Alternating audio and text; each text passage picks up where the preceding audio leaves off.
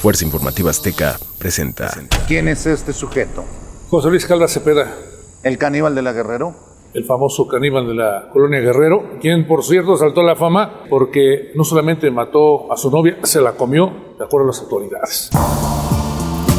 En la oscuridad de un bodegón, un interrogatorio revela los detalles de los crímenes más atroces que conmocionaron a la sociedad mexicana, narrados por los que estuvieron más cerca de los hechos. Historias de crimen y castigo. De los archivos de Fuerza Informativa Azteca surge La Galera. Isidro Corro, reportero de Fuerza Informativa Azteca, 27 años de trayectoria cubriendo fuentes policíacas. La investigación para dar con el paradero de José Luis empieza con la desaparición y muerte de tres mujeres, entre ellas una prostituta. Operativo y captura.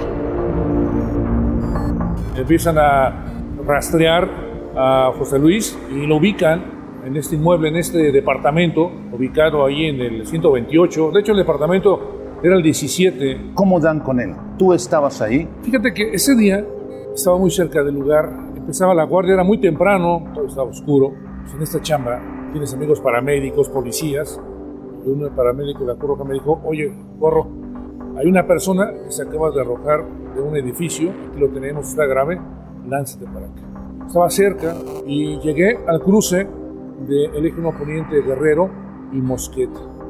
Ahí llegué al lugar, había ambulancias, había policías, había movilización y veo que hay una persona sentada en la banqueta y hay paramédicos que le están colocando un vendolete en la cabeza. Hay ¿De dónde se había tirado? ¿De un cuántos? edificio se arrojó de un primer piso y, y esto te lo comento porque me encontré un policía, un policía auxiliar, y me dice, oye, ¿qué crees? Se arrojó de acá arriba. Había música allá arriba, lo acompaño, subimos y es cuando empieza toda una historia digna de una película de terror. La escena, la escena del crimen. Entramos, eh, un pequeño departamento, pequeño, modesto, pues había una estufa, había un lobby, ¿Era un departamento de cuántos metros aproximadamente? No, Era un departamento pequeño, de esos como de interés social. Estaba desordenado, había mucho desorden. Hace tiempo que no lo barrían, había ropa regada.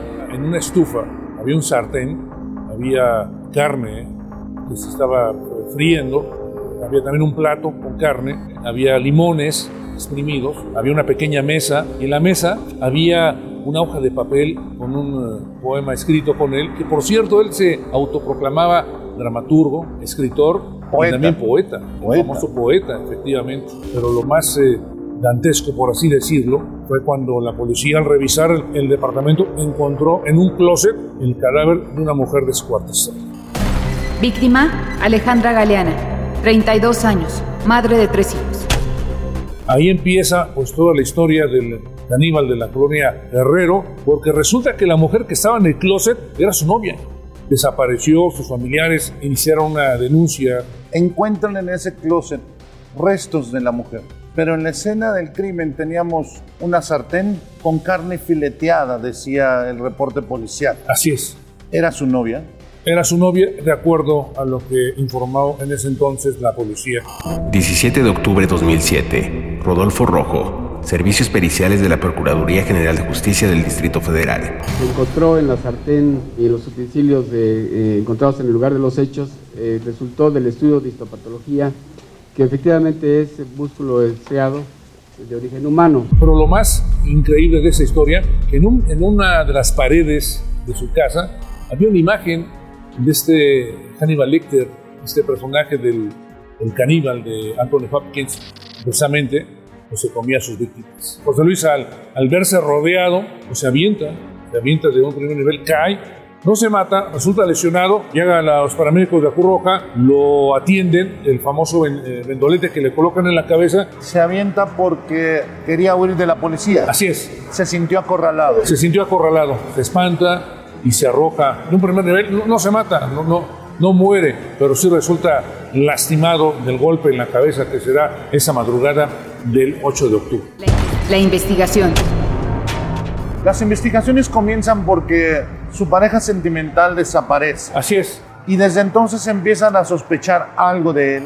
Exactamente. ¿Por qué? ¿Cuáles eran los elementos que llevan a la policía a establecer que él pudiera ser uno de los probables responsables? Porque la última vez que se vio con vida a esa chica de apellido Galeana fue en ese departamento. Cuando dan con él, ¿cuáles eran ya los elementos de prueba que tenían para sostener que él había desaparecido? ¿Había violencia, golpes, discusiones? Sí, era una relación muy enfermiza. De acuerdo a vecinos del propio edificio donde vivía el caníbal con esta joven, había ya golpes, había violencia y es que la niñez de este personaje fue una niñez muy, muy triste. Era una persona que odiaba a las mujeres. María del Carmen Sendón, enciclopedista penal INACIPE. Psicológicamente era un hombre que bajo sus condiciones de limpieza, porque además siempre andaba muy pulcro, podría manejar precisamente esa condición de enamoramiento a través de algún detalle, alguna cuestión de cliché de flores, rosas, chocolates y aparte el encanto de la poesía y el baile. Perfil criminal. Es decir, estamos hablando de una persona que tenía un perfil criminal Sí, así es. con un pasado Un, un triste pasado. muy triste, Sí. muy negro. Cuando fuera niño, pequeño, lo abandonó su papá. Él trató de cobijarse con su mamá, con sus hermanas. Y una vez, en una temporada de, de Navidad, de Reyes, descubre a su mamá que está colocando juguetes en su casa, lo que molesta mucho a su madre. Y fue la última vez que le regalaron juguetes. Y no solamente eso, la mamá lo obligó a dormir en el patio. Ahí comienza, de acuerdo a psicólogos, la historia de odio que le tiene hacia las mujeres, desafortunadamente, José Luis Calva Cepeda. El ingreso a prisión. Él in- ingresa a prisión, abren proceso contra él. ¿Acepta solamente el crimen de su novia o acepta otros crímenes más? Fíjate que nada más acepta el crimen de su novia. ¿Te lo estabas comiendo? No. ¿No? Entonces fue puro, puro amarillismo. ¿Son las periciales las que determinan que él tenía estos hábitos de ser caníbal? Fíjate que son las periciales lo que arroja estas investigaciones. Para ciencia cierta, el expediente que determine que esta persona pues, se comió a su novia, pues no está. José Luis Calva Cepeda, en entrevista para TV Azteca en 2007. Después de, tres días de estar yo bajo los influjos de- del alcohol, de la droga, el temor que, que, siento que sentí en ese momento, el saber que existe un cadáver dentro de- del apartamento, me lleva al, instinto de decir, ¿cómo puedo deshacerme?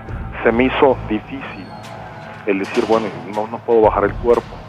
A lo mejor este, ya había cometido el, el- error, este, la equivocación, el delito, y pienso en, en- en la mutilación, en el desmembramiento de dos extremidades. La muerte del caníbal.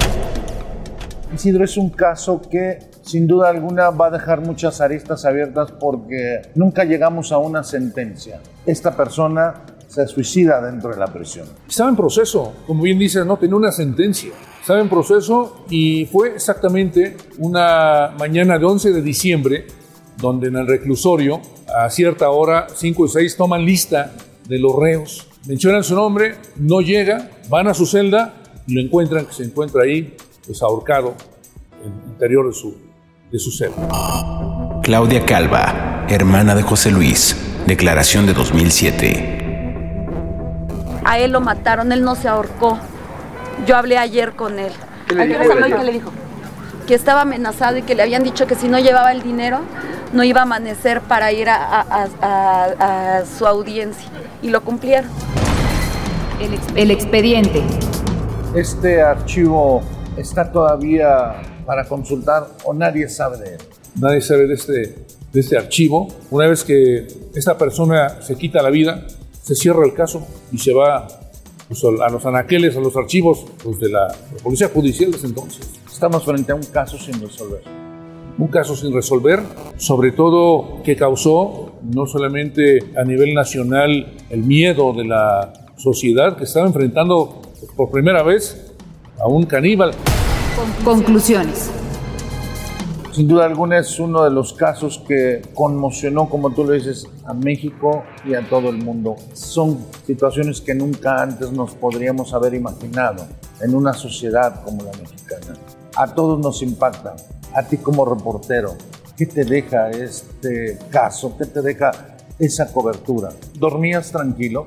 Pues sí me causó por cierto temor. Cuando uno descubre un caso de estos, más allá de lo periodístico, toca fibras muy sensibles. Sí, claro. ¿Te tocó a ti? Sí, Estefan? sí, claro. ¿Por qué? Porque yo creo que es parte de lo que somos los reporteros. Somos buenos humanos, somos personas que a veces nos adentramos en las personas o en el caso de las personas que viven. Es una tragedia. Los familiares en esta ocasión, pues el Via Crucis, de no saber de su hija. En la mala noticia de que apareció muerta y no solamente de ella, sino más mujeres, dos mujeres más que él, él reconoció. Sin embargo, la lista, pues la lista era, era larga, al menos 8 o 9 homicidios que la policía decía que él había cometido, pero que quedaron en el olvido. Impunes. Impunes. El 12 de diciembre de 2007, los restos de José Luis Calva Cepeda fueron sepultados en el Panteón Civil de Iztapalapa. Debido a su muerte, el caso fue cerrado. Y él me dijo anoche que se iba a juntar con Alejandra y que tenía miedo de pedirle perdón allá.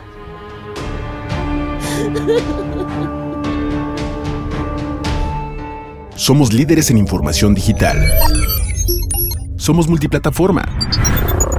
Somos Fuerza Informativa Azteca.